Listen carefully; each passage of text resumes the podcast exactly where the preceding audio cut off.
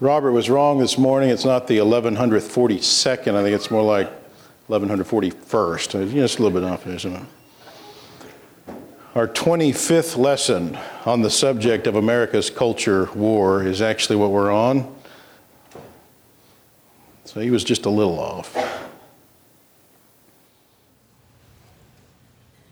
And once again, we're continuing a sub sub series within that general topic, uh, looking at how America's spiritual cancer has spread due to America having strayed far away from the biblical description of how we're to rear our children as the kind of sub subsection. And this is the ninth session in that sub sub series. Uh, so, what is the goal of child rearing? We, this is something I've tried to uh, hammer several times to make sure we have that, and we try to review that each, each time I present uh, the next session. Uh, first of all, remember what it is not. It is not about our happiness uh, to have a, a, a toy to, to play with that we can discard whenever we get bored or frustrated with it. Uh, and it's not even really about our child's happiness, if you think about it. This is really not about making our child happy, as that would lead us to tend to want to give him anything he wants when he's not happy. Uh, to do whatever needs to be done to make him happy in the here and now, which can spoil him and, and make him think that the world owes him something. Uh, it doesn't prepare him for the hard knocks of life, which are inevitable.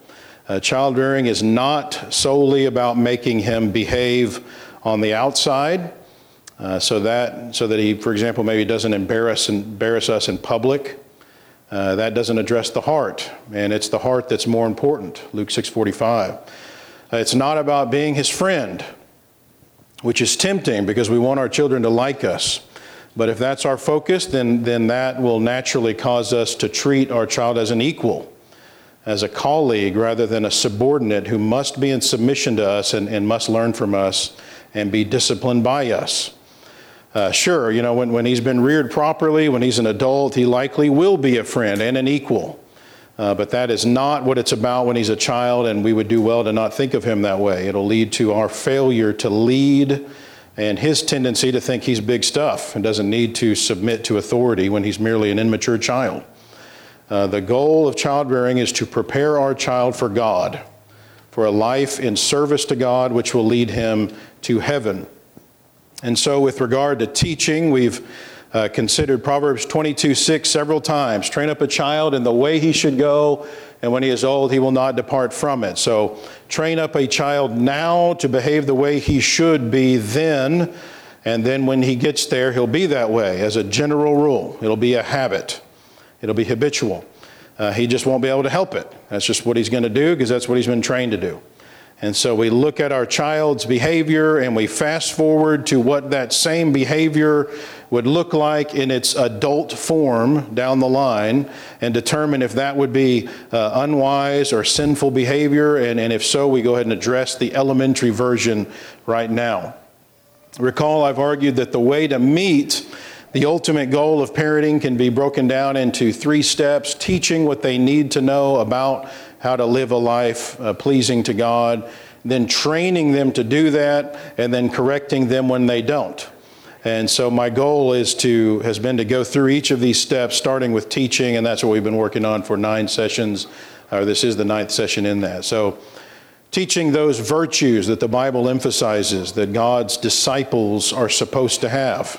Characteristics that we want to be a part of our child's character when he's grown up and at the age of accountability.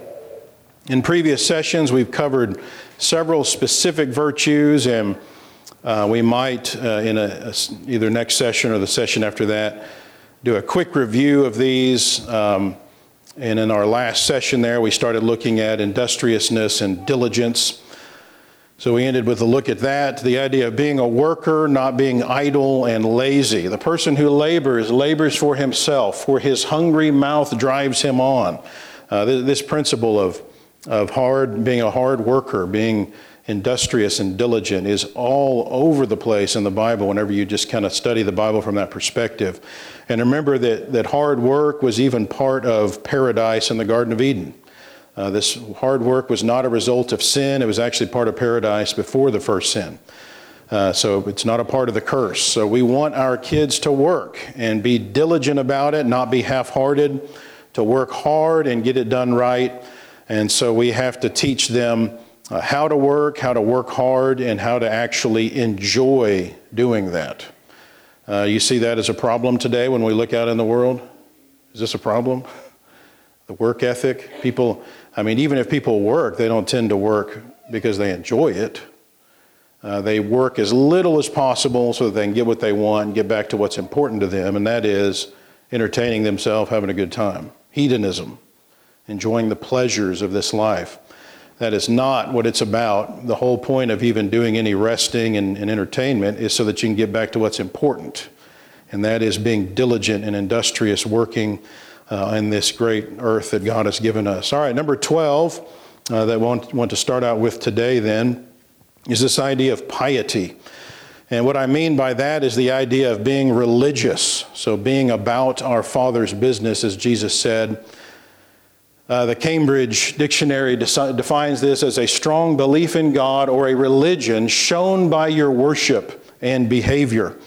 Um, and uh, for example, you see passages like 1 Timothy 5 4. If any widow has children or grandchildren, let them first learn to show piety at home. Now, notice an atheist could, could actually have the bulk of all these virtues we've been looking at.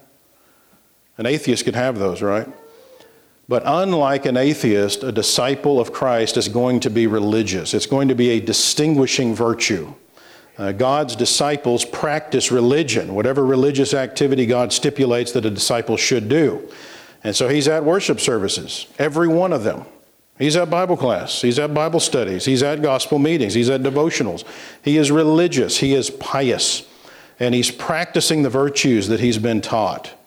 Uh, he, he has it in the back of his mind that his motivation for doing so is because of God, because he is religious. Remember Matthew 6:33 someone who is pious will practice Jesus' command to seek first the church putting prioritizing God's kingdom and doing right by him, how he defines what is right.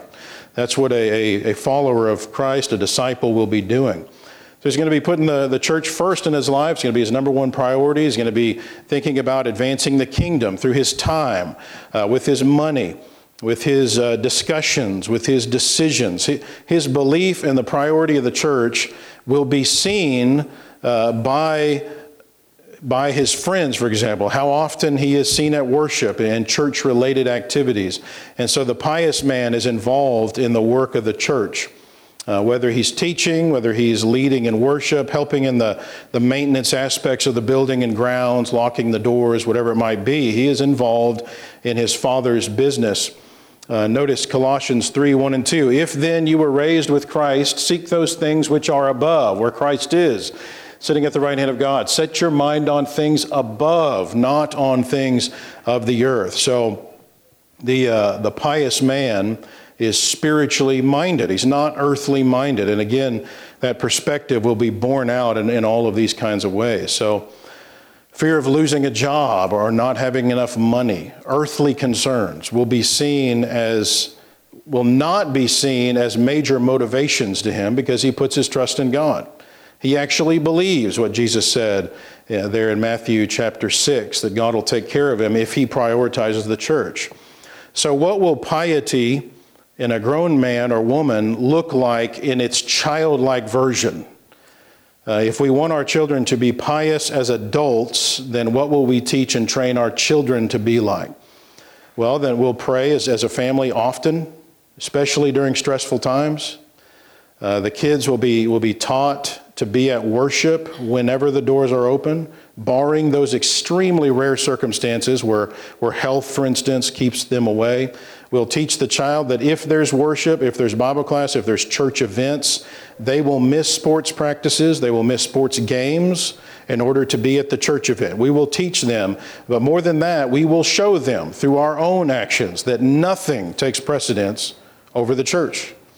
Uh, we'll teach them and expect them when they receive money to put God first, to give to Him first. before anything else, to give to Him and give to Him generously as they prospered without exception. And that includes, notice, not just the money they receive from working, but what about all the money and gifts they receive for their birthday and for Christmas? That's prospering, isn't it? Whatever it might be, if they have prospered due to God's blessings, they must turn around and show their gratitude to God through giving back. They must be they must show piety. And so we'll teach them and expect them to read their Bibles daily, to pray regularly throughout the day, developing a practice of prayer, 1 Thessalonians 5:17, participating in worship. We would expect them as they are able to participate in worship by singing, by closing their eyes so that in case they get if they tend to get distracted, especially, bowing their heads, perhaps folding their hands during the prayers when they're younger to help keep their hands still, keep them focused, and then praying along in their own minds as they're older. Uh, when they're younger than four, when the sermon starts, and, and probably not before, uh, perhaps we give them a Bible storybook to look at or allow them to draw a picture that has something to do with the lesson. But as they get older, we train them to learn how to listen to the preacher by taking notes, for example, which they can start as early as four years old. Uh, listening for key words, making a mark whenever they hear that word, and then increasing the complexity of their notes as they get older, writing down the main points of the lesson and so forth. And then as they're able to start finding Bible, Bible passages in their Bibles, somewhere around seven or eight, and they should be taught to read along in their Bibles during the scripture reading. And so, of course, we're, we're teaching piety. Uh, and if we're doing that, we would have a hard and fast rule about not playing games, not texting friends or surfing the internet or their devices whenever it's worship time. That's not teaching piety at all. It's teaching irreverence for God and teaching kids that the sermon really doesn't matter. Uh, instead, we teach them to be engaged in the worship at whatever level they can, of course. We're teaching them to be religious, interested in spiritual matters and religion, piety. Obviously, if they're not taught from a young age to be pious, then we can't expect them, can't very well expect that of them whenever they're adults. You know, we just wouldn't expect that to be the case.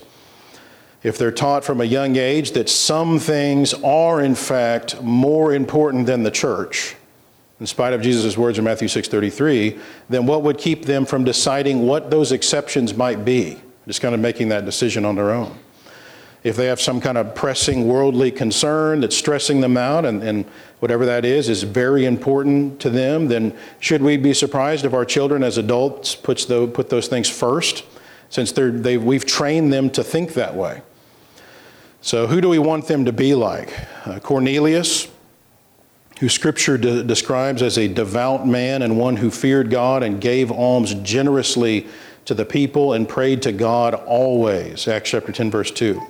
It was behavior that led to God, remember, sending Peter to him to teach him the truth. Uh, God wanted him as a disciple. How about Job, who Scripture describes would rise early in the morning and worship God, offering burnt offerings for his children in case they sinned?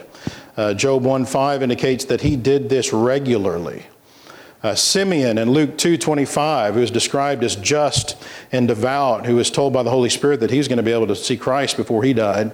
Uh, and Anna, who the, who the text in Luke 2 says would never depart from the temple. She served God with fastings and prayer night and day, verse 37. Uh, Daniel, who was so devout in his worship practices that he was unwilling to stop his practice of prayer for just 30 days as the king of the Medo Persian Empire had commanded. Is that who we want our children to be like? That kind of piety? Or do we want them to be like those who the Hebrews writer alluded to who forsook the assembly of the saints in the first century? Or those Jews who Nehemiah rebuked in Nehemiah 13, 15 through 18, who were, who were working and conducting business instead of observing the Sabbath day? So if we love our children, then we know who we want them to be. Now, the question is are we willing to do what it takes to train them to be that way while they're children? Um, more than once in my own childhood, I remember being taught lessons about uh, piety, maybe not with that specific term. I remember once being in the middle of a baseball game on a Wednesday night, and I was the pitcher.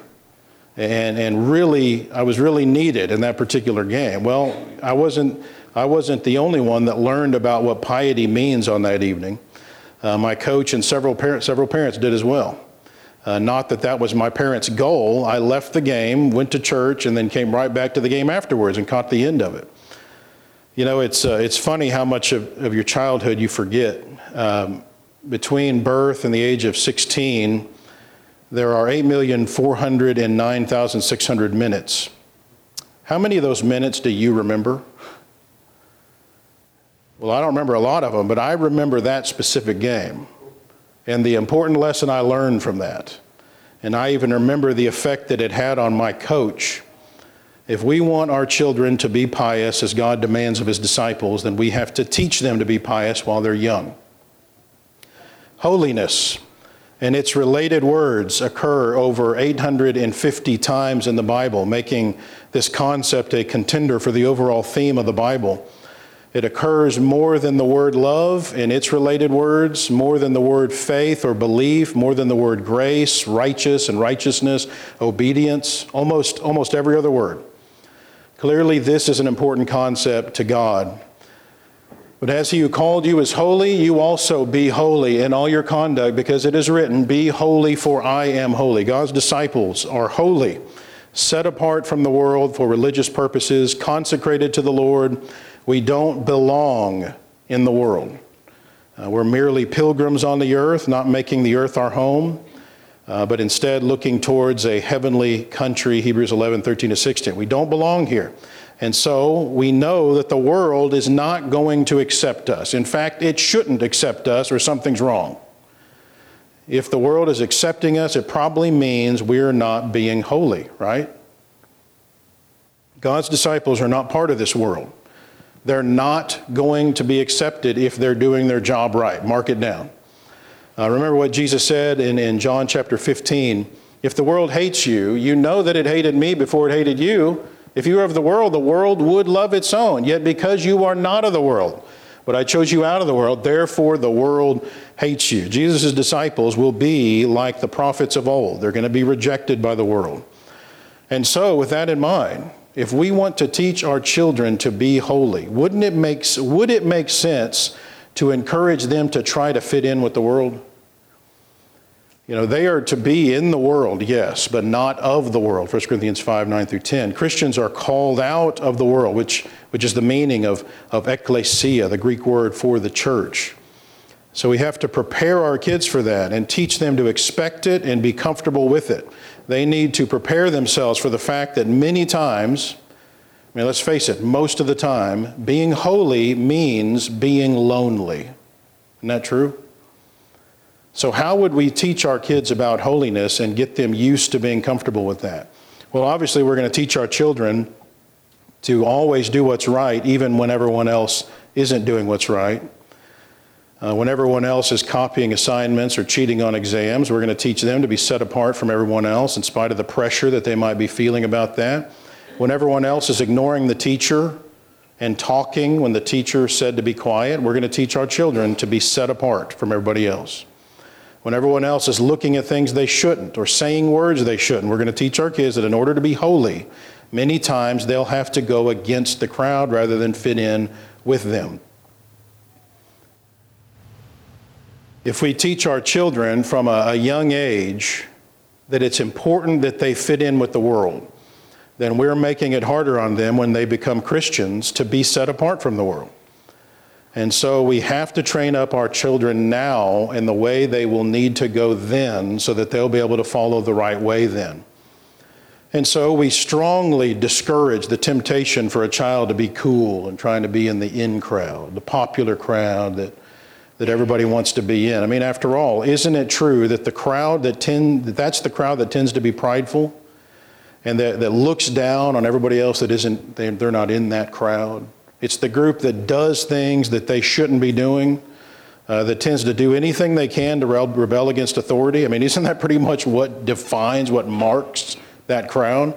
If we want our children to learn what it means to be holy, then we'd be careful to discourage our children from jumping on board the latest trends and lingo and behavior, the latest phrases, the latest hairstyles, the latest shoes and trendy jeans and trendy logos.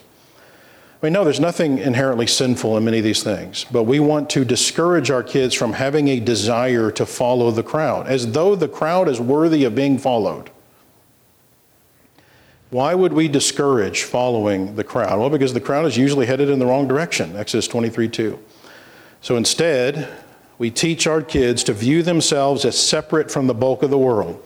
Uh, sadly, in many cases, even separate from most people in the church who tend to be lukewarm themselves, right? That's a sad commentary, but it's true. I'm not talking about their being uppity as though they're better than the world because they're more religious or something, because, you know, they have to be taught humility as well as one of the, one of the other virtues we already looked at. But I am talking about teaching them to be okay with not being accepted, just not fitting in in many cases. And no, I'm not talking about teaching them to intentionally do things that would make them weird where nobody can connect with them and nobody wants to talk to them because then they can't be a good influence to others. We want the things that set us apart to be about, for example, purity and kindness and unselfishness. So a, parent, a person can wear modest, modern clothes and not be viewed as a weirdo and still not be all about fitting in with the world. And so the key is to make sure that our child and we as parents are not striving to fit into the world as though the world is what matters.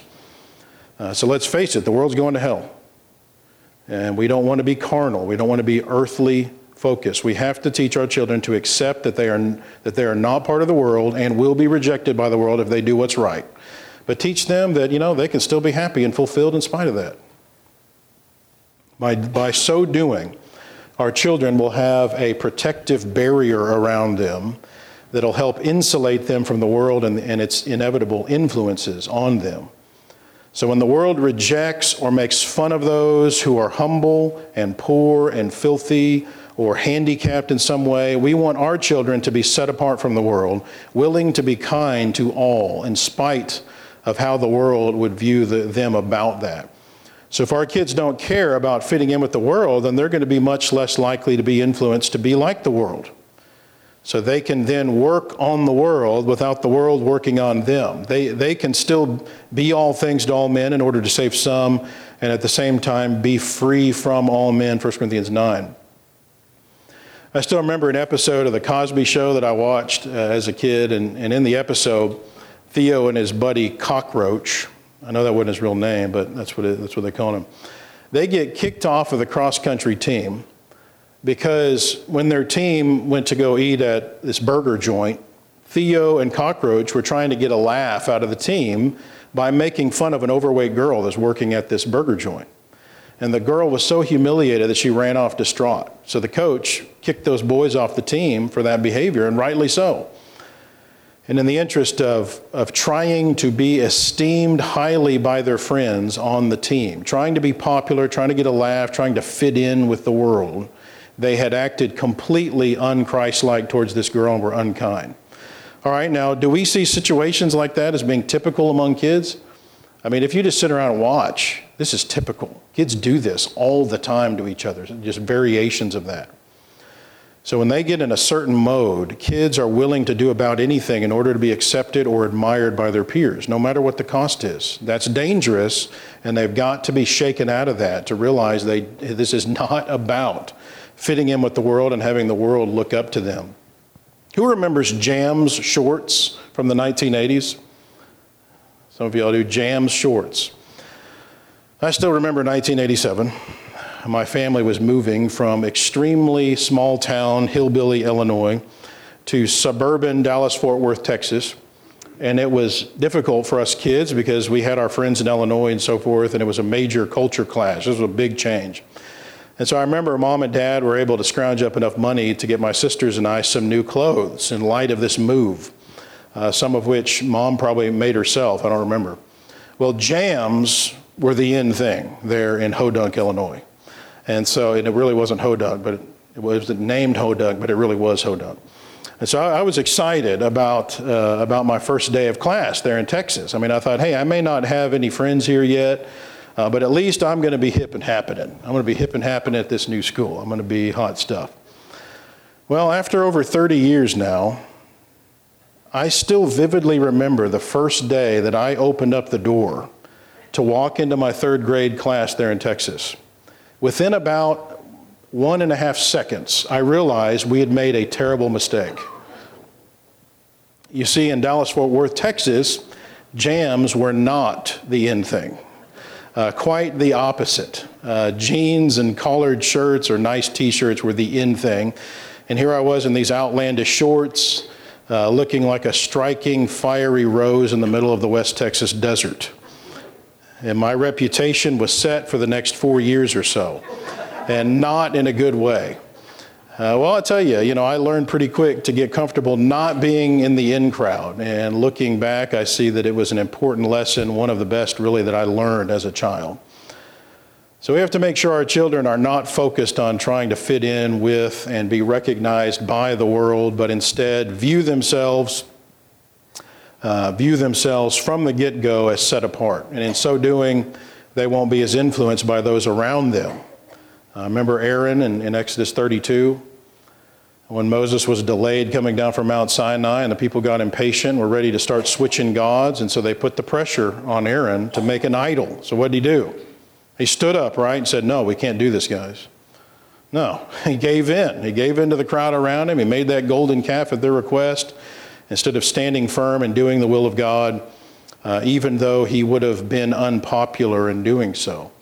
Uh, King Saul, once again, serves as an example of a, of a lack of virtue. We get a lot of mileage out of, out of his life as preachers.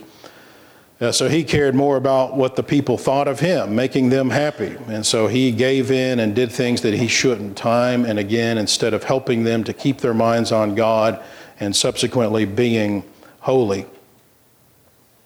All right, number 14, having knowledge, knowledgeable. Uh, easily one of the themes of the book of Proverbs. The word appears 42 times in that 31 chapter book. Uh, keep in mind that not only is Proverbs a collection of wise sayings, but more specifically, by and large, this book is a compendium of information that Solomon really wants his children to know. So, this is about a, a parent, an inspired parent, teaching what needs to be taught to his child. So, throughout the book, he reminds us that uh, reminds us of that point by saying the words, My son, 23 times in this book. My son, hear the instruction of your father, receive my words. And in this book of advice for his children, he emphasizes the importance of, of a child gaining knowledge over and over. Receive my instruction and not silver, and knowledge rather than choice gold. Wise people store up knowledge, but the mouth of the foolish is near destruction. Proverbs 12:1 Whoever loves instruction loves knowledge, but he who hates correction is stupid. Uh, Proverbs 15:14 Whoever loves instruction, oh wait, the heart of him who has understanding seeks knowledge, but the mouth of fools feeds on foolishness. Proverbs 23:12 Apply your heart to instruction and your ears to words of knowledge. Over and over Gaining knowledge is emphasized. Proverbs 2:10 encourages us to develop an appetite for knowledge where we view it as pleasant to our souls, the text says. And that is what we have to do for our children as parents. Help them to develop a love of knowledge, of being instructed, learning things. Proverbs 19:27 indicates that instruction is what leads to knowledge. And so we have to work on our instruction uh, doing it in such a way that our kids learn to love gaining knowledge. If we show frustration all the time when we're trying to explain something uh, because our kids aren't getting what we're saying, uh, or we view teaching our kids as a burden uh, where, the, where they think that we just really don't want to take the time to teach them, or our method of instruction is boring or goes over their heads. Uh, maybe just lecturing our kids all the, t- all the time instead of trying to figure out ways to inspire them to learn and retain the information that we want to pass on to them. So essentially, if we make instruction a bad experience for our children, then we shouldn't be surprised if they don't gain more knowledge, if they remain ignorant. Uh, because after all, who would want to learn in such an environment? Who'd want to ask questions to get a deeper insight on a subject? If he feels like he's going to get a lecture or have his head bitten off about it. So we want our children to gain knowledge. And so we school them, not, not so that they can get into college or get a good job. Uh, those are fine and good, but they're not the primary reason for schooling. The purpose of their learning is to gain knowledge. It's not to get a good grade. Uh, the grade is simply supposed to help teachers know if a child is gaining the knowledge he needs. So many a child, uh, myself included when I was young, uh, gets the wrong idea about school and grades. I mean, I was fixated on getting the highest score possible all the way from elementary all the way through college. And it wasn't until the doctoral level that I realized that so many things, I realized so many things had not sunk in from the earlier years of my instruction because I hadn't been focused on gaining and retaining knowledge. But instead, I was focused more on competition. And so we instruct our kids in anything and everything and in many ways, filling up their minds with knowledge, information that will be useful later, even if they don't completely understand it now. So, what we're talking about is education, teaching them the things that they need to know to live their lives, information that they'll need to fulfill their roles in the home that God has given them, information that they'll need to be able to understand the world around them and communicate effectively with those around them. Uh, information about history that'll help them not repeat the mistakes of the past, information that they'll need in order to take care of their bodies, their temples, so that they can serve the Lord most effectively without having terrible health and a shortened life. And of course, knowledge about God and His Word, which is essential to their salvation. Now, all the while, if we're smart, we'll keep in, in the back of our minds that knowledge puffs up, 1 Corinthians 8 1. Pride is likely to result from knowledge growth. We can just mark it down. So kids can start thinking that their knowledge makes them better than others. Uh, who are who are you know these lesser knowledge children around them you know and they start thinking they're pretty great i mean i, I am a gift to humanity uh, whenever they condescend to speak to the masses they feel like they're and so we have to, we have, a lot of the older ladies start chuckling because you've seen this a lot. Uh, so, you know, we have to balance their knowledge growth with humility, reminding them that there's nothing new under the sun, Ecclesiastes 1 9. They are no more special than any of God's creatures, and they're not nearly as knowledgeable as many of them. And even of those they are as knowledgeable as, there are other abilities that those, that those others have that they don't have. And so we help them to learn humility and keep perspective on this. Remember, the goal of parenting is to prepare our children for a life and afterlife in God's service. Knowledge is crucial to meeting that objective. Romans 10, 2 through 3. For I bear them witness that they have a zeal for God, but not according to knowledge. For they, being ignorant of God's righteousness and seeking to establish their own righteousness, do we see people doing that today? They're kind of making their own decision about what's right and wrong. They haven't submitted to the righteousness of God. I mean, His righteousness, how He defines it. Remember in Acts 26, when Festus told Paul, you know, Paul, you're beside yourself. Much learning is driving you mad. Okay, so how did Paul respond? Okay, paraphrasing, he said, No, sir, I have gained knowledge about the truth, and that is allowing me to speak rationally to you about that. I'm imparting to you knowledge. So without Paul gaining knowledge, he could not reason with Festus. You're not going to be able to do that without knowledge. You know, kids are excellent at soaking up knowledge. Uh, we who are older know that it's a lot harder to learn something, uh, to gain more knowledge that we can retain the older we get. Uh, whether it's from our brains getting older or just having too many other things on our minds, uh, or the lack of time to really just train ourselves to know something, whatever it may be, uh, we all know we have more trouble soaking up new things, but kids, I mean, they soak up knowledge. And so we as parents have to take advantage of that. Uh, make sure that they are exposed to the things that we want them to know. And of course, not exposed to those things we don't want them to know about until they're ready. And so, that idea, helping our kids to gain knowledge, is why we school them, we educate them. It's, it's why uh, here at Panama Street, we do kids prep on Sunday nights. Uh, kids, kids don't necessarily know what to do with the knowledge that they're gaining, uh, the things that they're memorizing, and kids prep, Bible facts, and so forth. But they can learn that later. They're gaining knowledge. Um, I'm reminded of an incident that happened when I was doing youth ministry in Texas, and I was working diligently with the kids in the youth group on memorizing Bible passages that I felt like they needed to know to be ready to evangelize and defend the truth. Well, during one quarter at this congregation that I was at, the men at the congregation allowed a certain man to teach the junior high class. Uh, this man I, I, would describe as either ignorant about the truth or a wolf in sheep's clothing. Uh, both options very dangerous. Well, he proceeded to try to teach the kids in the class that instrumental music in worship is okay, it's not a big deal. It's just tradition that keeps us from using instruments. Well, one of the seventh graders in the class had gained the knowledge that he needed for that class. And so he asked the teacher, What about John 4 24? I mean, it says we're supposed to worship God in truth. And truth is God's word, John 17 17, two of the passages he had memorized. So, how do we have authority to use instruments? Okay, well, you know, the kids told me later this teacher was just flummoxed by that. And he proceeded to respond to the kids by saying, Well, you don't really believe that, do you? That was his response.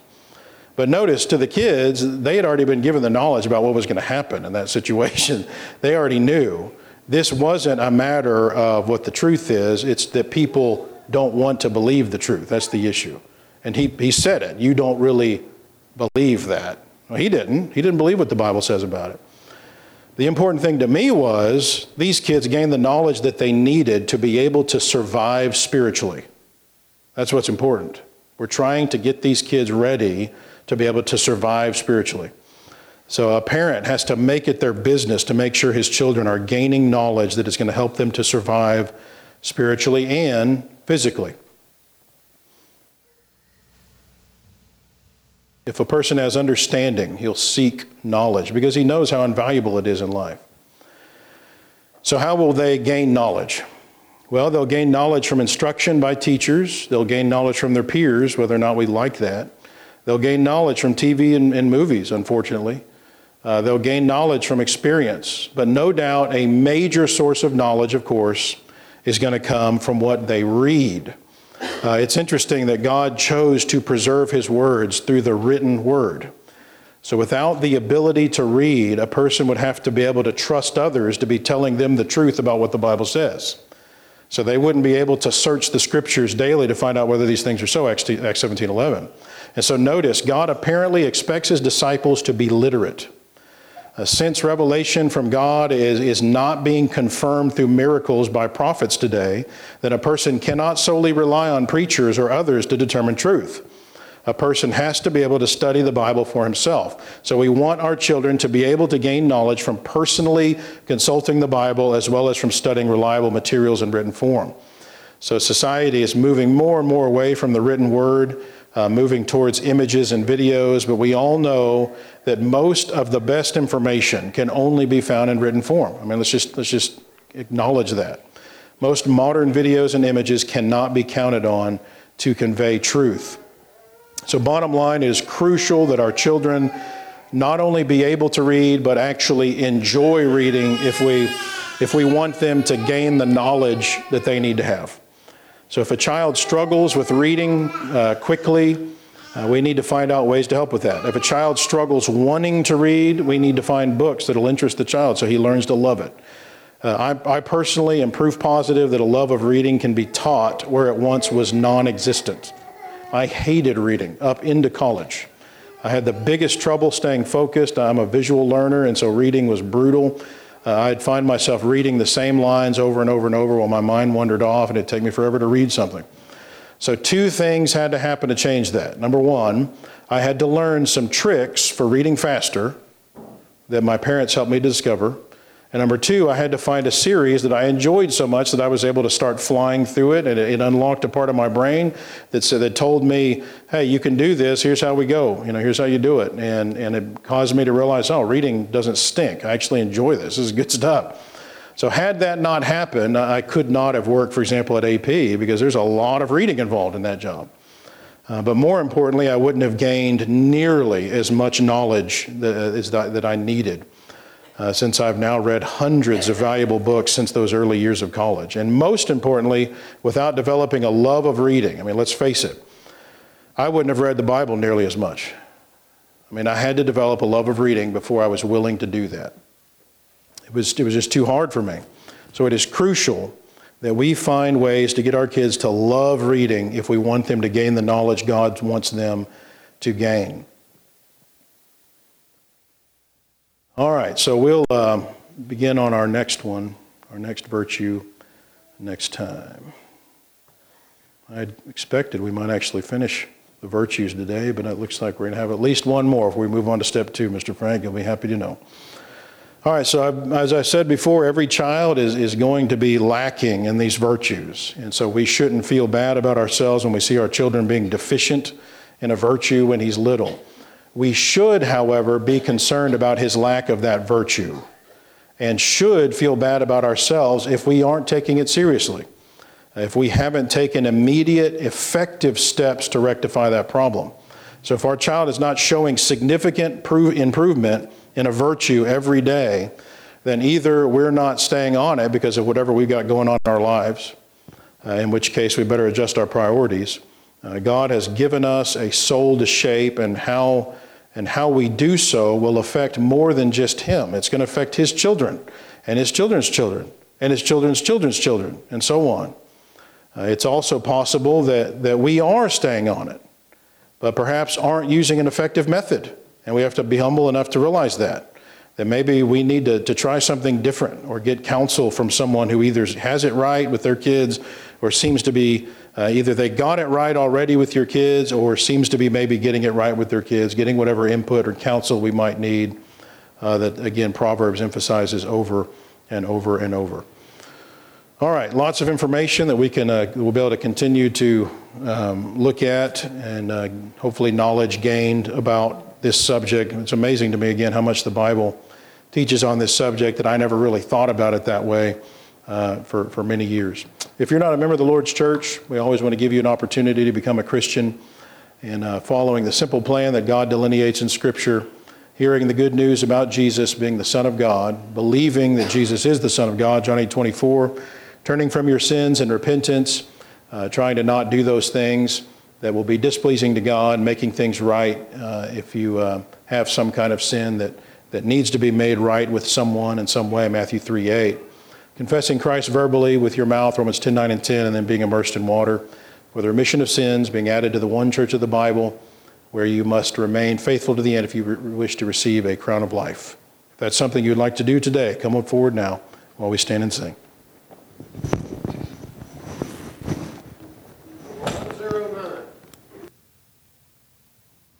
decided to follow Jesus. I have decided to follow Jesus. I have decided to follow Jesus. No turning back, no turning back. Though none go with me, I still will follow. Though none go with me, I still will follow. Though none go with me, I still will follow. No turning back, no turning back. My cross I'll carry till I see Jesus. My cross I'll carry till I see Jesus. My cross I'll carry till I see Jesus. No turning back, I'll follow him. Please be seated. Next song will be number 111. If you did not have the opportunity to take the Lord's Supper today, it has been left prepared for you this evening. Uh, if you would, please make your way to the front during the song. And if you're not able to, just please raise your hand whenever uh, uh, the person who's going to be serving comes forward, and you can be served where you're at. Number 111. We'll sing verses 1 and 2. My Jesus, I love thee, I know thou art mine. For